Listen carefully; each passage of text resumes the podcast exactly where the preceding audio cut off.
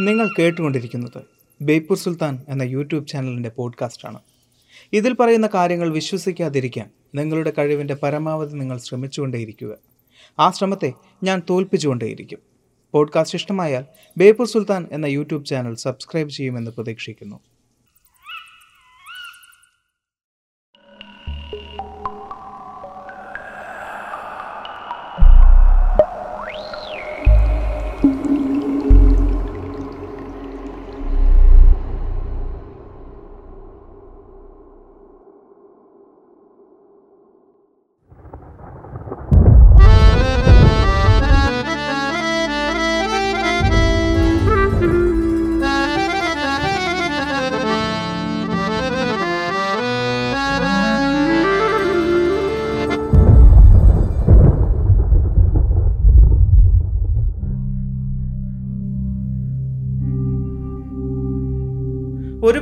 ഇന്ന് സോഷ്യൽ മീഡിയയിൽ ചർച്ച ചെയ്തുകൊണ്ടിരിക്കുന്ന ഒരു വിഷയം. ട്രെയിൻ കത്തിച്ചത് ആരാണ്? അല്ല ട്രെയിൻ കത്തിച്ചയാളുടെ രേഖാചിത്രം വരച്ചതാരാണ് ആ പ്രവൃത്തിക്ക് പിന്നിൽ ആരാണ്? അതിന്റെ കാരണം എന്താണ്? എന്നൊന്നുമല്ല ചർച്ച ചെയ്യപ്പെടുന്നത്. ആരാണോ ആ പ്രതി? അയാൾക്ക് ശിക്ഷ നൽകുന്നതിന് മുമ്പ് ആ പ്രതിയുടെ രേഖാചിത്രം വരച്ചയാളെ തൂക്കിക്കൊല്ലണം എന്ന് തുടങ്ങിയ കമന്റുകളാണ് ഞാനൊന്ന് ചോദിക്കട്ടെ നിങ്ങൾ മണ്ടന്മാരാണോ അതോ മണ്ടന്മാരായി അഭിനയിക്കുന്നത്. പൊതുവെ ചോദിച്ച ഈ കാര്യം നിങ്ങൾക്ക് കൊണ്ടുവെങ്കിൽ നിങ്ങൾ എന്നോട് ക്ഷമിക്കണ്ട. നിങ്ങളെ ഉദ്ദേശിച്ച് തന്നെയാണ് ഞാൻ ചോദിച്ചത്. സോഷ്യൽ മീഡിയയിൽ വസന്തങ്ങൾ എന്ന് വിളിച്ചുകൊണ്ടിരിക്കുന്ന നിങ്ങളെ കുറിച്ച് തന്നെ. കയറിപ്പോരും ചങ്ങായിമാരെ. വെപ്പു സുൽത്താന്റെ ദുനിയാവിലേക്ക്. എന്താണ് ഈ രേഖാചിത്രം? പലരും കരുതുന്നത് ഡാവിഞ്ചി മൊണാലിസയെ വരച്ചതുപോലെ. അല്ലെങ്കിൽ രാജാ രവിവർമ്മ രാജീബായി എന്ന മോഡലിനെ നോക്കി വരച്ചതുപോലെ പ്രതിയെ മുന്നിൽ കൊണ്ടുവന്നിരുത്തി അത് നോക്കി വരയ്ക്കുന്ന ഒന്നാണ് രേഖാചിത്രം എന്നാണ്. അങ്ങനെയല്ല നിങ്ങൾ കരുതുന്നത് എന്നാണ് പറയാൻ വരുന്നത് എങ്കിൽ നിങ്ങളുടെ കമന്റുകളിലൂടെ പുറത്തു വരുന്ന ചിന്താഗതി അങ്ങനെ തന്നെയാണ് സൂചിപ്പിക്കുന്നത്. അതായത് ഒരു സാഹചര്യത്തിൽ പെട്ടുപോയ ഒരു കൂട്ടം ആളുകൾ. അതിന് കാരണക്കാരനായ ഒരു വ്യക്തിയെക്കുറിച്ച് നൽകുന്ന ഡീറ്റെയിൽസിലൂടെ കഴിവുള്ള ഒരാൾ വരച്ചെടുക്കുന്ന ഒന്നിനെയാണ് രേഖാചിത്രം എന്ന് പറയുന്നത്. അത് വ്യക്തമാവുകയോ അല്ലാതിരിക്കുകയോ ചെയ്യുന്നത് അയാൾക്ക് ലഭിക്കുന്ന ഡീറ്റെയിൽസിലൂടെയാണ്. അല്ലാതെ അത് അയാളുടെ കഴിവ് ഈ കഴിഞ്ഞ ദിവസം കോഴിക്കോട് എലത്തൂർ നടന്ന അപകടത്തിലേക്ക് നമുക്കൊന്ന് പോയി നോക്കാം. അപകടത്തിന് കാരണക്കാരനായ വ്യക്തിയുടെ സൂചനകൾ നൽകിയ ആളുകൾ പറയുന്ന ചില കാര്യങ്ങളുണ്ട്. പാതിമയക്കത്തിൽ തീയുടെ ചൂടും അലർച്ചയും കേട്ട് ഞെട്ടി എഴുന്നേറ്റവരാണ് ബഹുഭൂരിപക്ഷം. അങ്ങനെയുള്ളവർ തീയിൽ നിന്ന് രക്ഷപ്പെടാനാണോ ശ്രമിക്കുക? അതോ അതിന് കാരണമായ വ്യക്തിയെ സൂക്ഷ്മമായി നിരീക്ഷിക്കാനാണോ? സ്വാഭാവികമായും രക്ഷപ്പെടാൻ തന്നെയാണ് ശ്രമിക്കുക. അതുകൊണ്ട് തന്നെയാണ് മൂന്ന് മരണങ്ങൾ സംഭവിച്ചത്. പ്രതി ഞൊടിയിടയിൽ തന്നെ രക്ഷപ്പെട്ടു പോവുകയും ചെയ്തു. അങ്ങനൊരു സാഹചര്യത്തിൽ പ്രതിയെ ചിലപ്പോൾ ആരും ശ്രദ്ധിച്ചില്ല എന്ന് തന്നെ വരാം. എങ്കിലും ആ കമ്പാർട്ട്മെന്റിൽ യാത്ര ചെയ്തിട്ടുള്ള ആളുകൾ ഒരുപോലെ പറഞ്ഞ ചില സൂചനകൾ വെച്ച് മാത്രമാണ് അങ്ങനൊരു രേഖാചിത്രം വരയ്ക്കപ്പെട്ടത്. ഇന്നിപ്പോൾ പ്രതി എന്ന് സംശയിക്കപ്പെടുന്നയാൾ പിടിക്കപ്പെട്ടപ്പോൾ എല്ലാവരും ചിന്തിക്കുന്നത് ഒന്ന് മാത്രമാണ്. പ്രതിയും രേഖാചിത്രവും തമ്മിൽ ആനയും ആടും തമ്മിലുള്ള വ്യത്യാസമുണ്ട് എന്ന്. ഒന്ന് ചിന്തിച്ചു നോക്കൂ. ആലപ്പുഴയിൽ നിന്നും കണ്ണൂർ വരെ ട്രെയിനിൽ നിങ്ങൾ സഞ്ചരിക്കുകയാണ് എന്ന് വിചാരിക്കുക. കണ്ണൂർ എത്തിയ ശേഷം പോലീസ് നിങ്ങളോട് പറയുകയാണ് നിങ്ങളോടൊപ്പം സഞ്ചരിച്ച ഒരാളുടെ രേഖാചിത്രം വരയ്ക്കാൻ അയാളുടെ വിശദാംശങ്ങൾ പറയാം. നിങ്ങൾക്ക് എന്താണ് പറയാൻ സാധിക്കുക? ഒന്നും പറയാൻ സാധിക്കില്ല. അപ്പോൾ ഇത്തരത്തിലൊരു അപകട സാഹചര്യത്തിൽ ആളുകൾ എന്തായിരിക്കും പറഞ്ഞിട്ടുണ്ടാവുക? രേഖാചിത്രങ്ങൾക്ക് നിങ്ങൾ അറിയേണ്ട ഒരു ചരിത്രമുണ്ട്. ആ ചരിത്രത്തിലേക്ക് നമുക്കൊന്ന് പോയി നോക്കാം. ഫോറൻസിക് ആർട്ട് എന്നറിയപ്പെടുന്ന ഈ ഒരു സിസ്റ്റം വിപുലീകരിച്ചത് അൽഫോൺസ് ബെർട്ടിലോൺ എന്ന ഫ്രഞ്ച് പോലീസുകാരനാണ്. നൂറിൽ കൂടുതൽ വർഷങ്ങൾക്ക് മുമ്പ് തന്നെ ഇത്തരത്തിലുള്ള രീതികളിലൂടെ കുറ്റവാളികളെ കണ്ടെത്തിയിട്ടുണ്ട്. Jack the Ripper D B Cooper Martin Luther കിങ്ങിന്റെ കൊലപാതകം തുടങ്ങി ഒരുപാട് കേസുകൾ തെളിഞ്ഞിട്ടുള്ളത് ഒരു രീതിയിലൂടെ തന്നെയാണ്. തിരിച്ചറിയാവുന്ന സവിശേഷതകളുടെ ഒരു പാറ്റേൺ സൃഷ്ടിച്ചെടുക്കുന്ന രീതിയാണിത്. ഇതിലൂടെ ഒരു കൂട്ടം മുഖങ്ങൾ സൃഷ്ടിക്കാൻ സാധിക്കും. അതിലൂടെ വ്യക്തിയുടെ പേരോ വ്യക്തിത്വമോ പശ്ചാത്തലമോ കണ്ടെത്താനും അതുവഴി പ്രതിയുമായി ബന്ധപ്പെടാനും സാധിക്കുന്നു. ആയിരത്തി എണ്ണൂറ്റി എൺപതുകളിലാണ് അൽഫോൺസ് ബട്ടലോൺ ഇങ്ങനൊരു സിസ്റ്റം വികസിപ്പിച്ചെടുക്കുന്നത്. അതിനെ പോർട്രേറ്റ് പാർലെ അല്ലെങ്കിൽ സ്പീക്കിംഗ് ലൈക്ക്നെസ് എന്ന് വിളിക്കപ്പെട്ടിരുന്നു. പ്രതികളുടെ ഫോട്ടോഗ്രാഫുകളിൽ നിന്നും അവരുടെ വിശദാംശങ്ങൾ കുറിച്ചു വെച്ച് ഒരു കാറ്റലോഗ് സൃഷ്ടിച്ചു. യഥാർത്ഥത്തിൽ പ്രാദേശികരായ തടവുകാരെ പെട്ടെന്ന് തിരിച്ചറിയാൻ വേണ്ടിയുള്ളതായിരുന്നു ഈ ഒരു കാറ്റലോഗ്. എന്നാൽ അജ്ഞാതരായ പല പ്രതികളെയും കണ്ടെത്താൻ ഈ ഒരു കാറ്റലോഗ് സഹായിക്കുകയായിരുന്നു. തടവുകാരുടെ കൈകാലുകളുടെ നീളം ചെവിയുടെ ആകൃതി നെറ്റിയുടെ ചുറ്റളവ് മുഖത്തിന്റെ ആകൃതി എന്നിവ ബെട്ലോൺ കൃത്യമായി അളന്നു വെച്ചു ഇങ്ങനെ അളവുകൾ എടുത്തു വെക്കുന്ന രീതിയെ ആന്ത്രപ്പോമെട്രി എന്നാണ് പറയുന്നത്. പ്രതികളുടെ നേരെയുള്ള ചിത്രവും സൈഡ് പ്രൊഫൈലും അദ്ദേഹം എടുത്തു വെച്ചു. അതിനുശേഷം ശരീരത്തിലെ ടാറ്റുകളും മറ്റു പാടുകളും കുറിച്ചു വെച്ച് ഒരു കാറ്റലോഗ് ഉണ്ടാക്കി. ആയിരത്തി എണ്ണൂറ്റി എൺപത്തി നാലിൽ മാത്രം ഏതാണ്ട് ഇരുന്നൂറ്റി നാൽപ്പത്തൊന്നോളം കുറ്റവാളികളെ ഈ ഒരു കാറ്റലോഗ് ഉപയോഗിച്ച് കണ്ടെത്തുകയായിരുന്നു. നൂറ്റാണ്ടുകൾക്ക് മുമ്പ് കണ്ടെത്തിയിട്ടുള്ള. എന്നാൽ ഇന്നും വലിയ മാറ്റങ്ങളൊന്നും വരുത്താത്ത ഒരു ആന്ത്രപ്പോമെട്രി തന്ത്രമാണ് പോലീസ് സ്കെച്ച്. ആയിരത്തി തൊള്ളായിരത്തി ഇരുപതിൽ വാൾ സ്ട്രീറ്റിനടുത്തുള്ള ഒരു ഓഫീസിൽ നടന്ന സ്ഫോടനത്തിന് കാരണക്കാരനായ വ്യക്തിയുടെ രേഖാചിത്രം വരയ്ക്കുന്നതിലൂടെയാണ് ഇതിന്റെ തുടക്കം.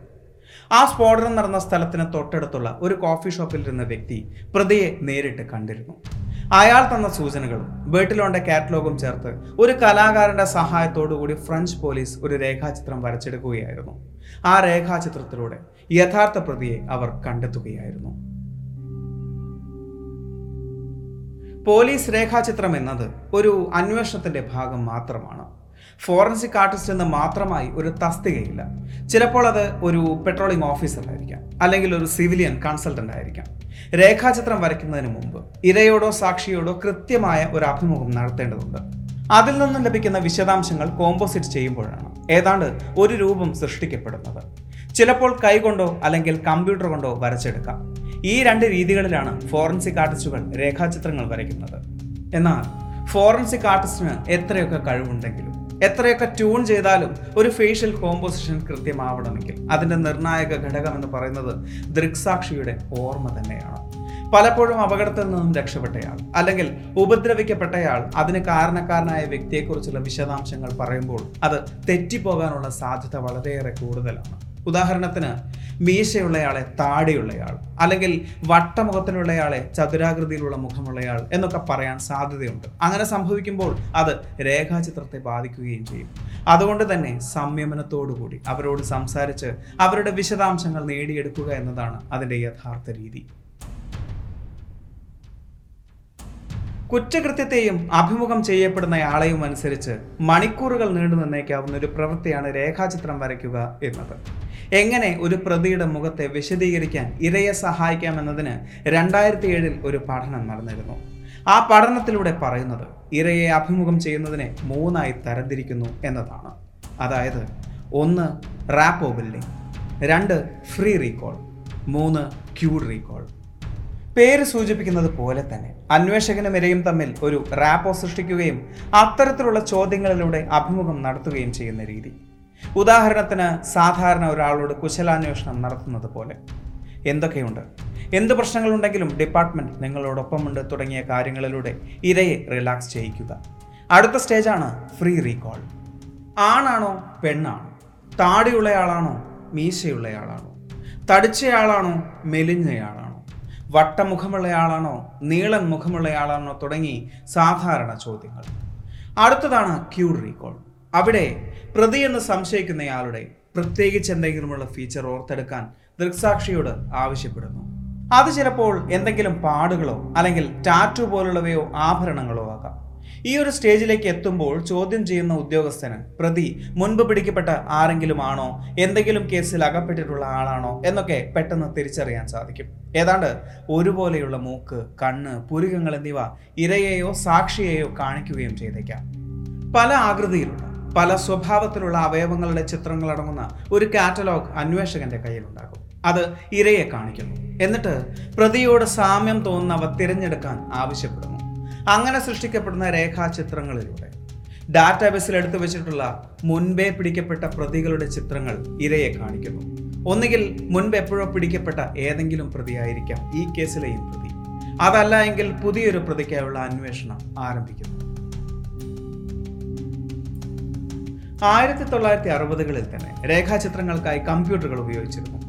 ഐഡന്റിക്കറ്റ് കോമ്പോസിറ്റ് എന്ന സോഫ്റ്റ്വെയർ ആണ് അതിനായി ഉപയോഗിക്കുന്നത്. ഈ ഒരു സോഫ്റ്റ്വെയർ ഉണ്ടെങ്കിൽ ഒരു കലാകാരന്റെ സഹായമില്ലാതെ തന്നെ നമുക്ക് രേഖാചിത്രങ്ങൾ വരയ്ക്കാൻ സാധിക്കും. കൃത്യമായി കൊടുക്കുന്ന കീവേഡുകളിലൂടെ നമുക്ക് ആവശ്യമുള്ള അവയവങ്ങളുടെ ചിത്രങ്ങൾ ലഭിക്കുന്നു. അതിനെ കോമ്പോസിറ്റ് ചെയ്ത് ഒരു രേഖാചിത്രമാക്കി മാറ്റുന്നു. എന്നിരുന്നാലും സാക്ഷിയുടെ വിശദാംശങ്ങൾ കേട്ട് കൈകൾ കൊണ്ട് വരയ്ക്കുന്ന ചിത്രങ്ങളാണ് പലപ്പോഴും തെളിവുകളായി മാറിയിട്ടുള്ളത്.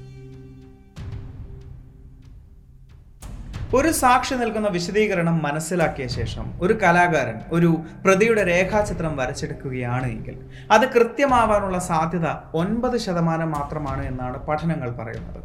ആ ശതമാന നിരക്കിൽ കൂടുതൽ സംഭവിക്കണമെങ്കിൽ ദൃക്സാക്ഷിയുടെ ഓർമ്മശക്തിയും വിശദീകരണത്തിന്റെ മികവും അത്യാവശ്യമാണ്. അതിപ്പോൾ ലിയനാർഡോ ഡാവിഞ്ചി വരച്ചാലും ഈ ശതമാനത്തിൽ മാറ്റം സംഭവിക്കുകയില്ല.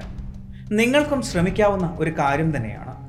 നന്നായി ചിത്രം വരയ്ക്കാൻ അറിയാവുന്ന ഫോട്ടോ നോക്കിയും മുഖം നോക്കിയും കൃത്യമായി വരയ്ക്കാൻ അറിയാവുന്ന ഒരാളെ വിളിച്ചിരുത്തി മോഹൻലാലിന്റെയോ മമ്മൂട്ടിയുടെയോ ഫോട്ടോ കാണിക്കാതെ. നിങ്ങളൊന്ന് വിശദീകരിച്ചു നോക്കൂ. അപ്പോൾ മനസ്സിലാകും വിശദാംശങ്ങൾ കേട്ട് മനസ്സിലാക്കി വരയ്ക്കുന്നതിന്റെ കൃത്യത എന്തിനെ അപേക്ഷിച്ചിരിക്കുന്നു എന്ന്. വരയ്ക്കാൻ അറിയാതെയാവില്ലല്ലോ ഒരാളെ വരയ്ക്കാനായി വിളിക്കുന്നത്. അറിയേണ്ടത് ഇത്രമാത്രം ഒരു രേഖാചിത്രത്തിന്റെ കൃത്യത ഒളിഞ്ഞിരിക്കുന്നത് ഒരു കലാകാരന്റെ വിരലുകളിൽ മാത്രമല്ല. ഒരു ദൃക്സാക്ഷിയുടെ ഓർമ്മകളിലും വിശദീകരണത്തിലും കൂടിയാണ്. നിങ്ങളിൽ ചിലരെങ്കിലും ചിന്തിക്കുന്നുണ്ടാവും.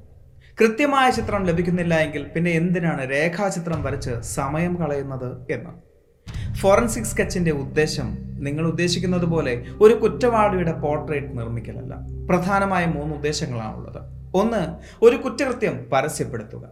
രണ്ട് പ്രധാന സൂചനകളിലേക്ക് ജനങ്ങളെ ആകർഷിക്കുക.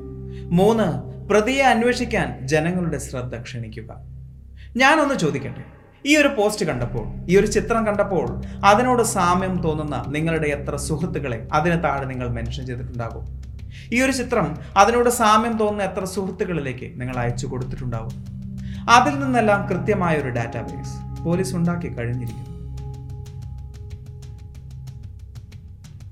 പറഞ്ഞു വരുന്നത് ഇത്ര മാത്രം.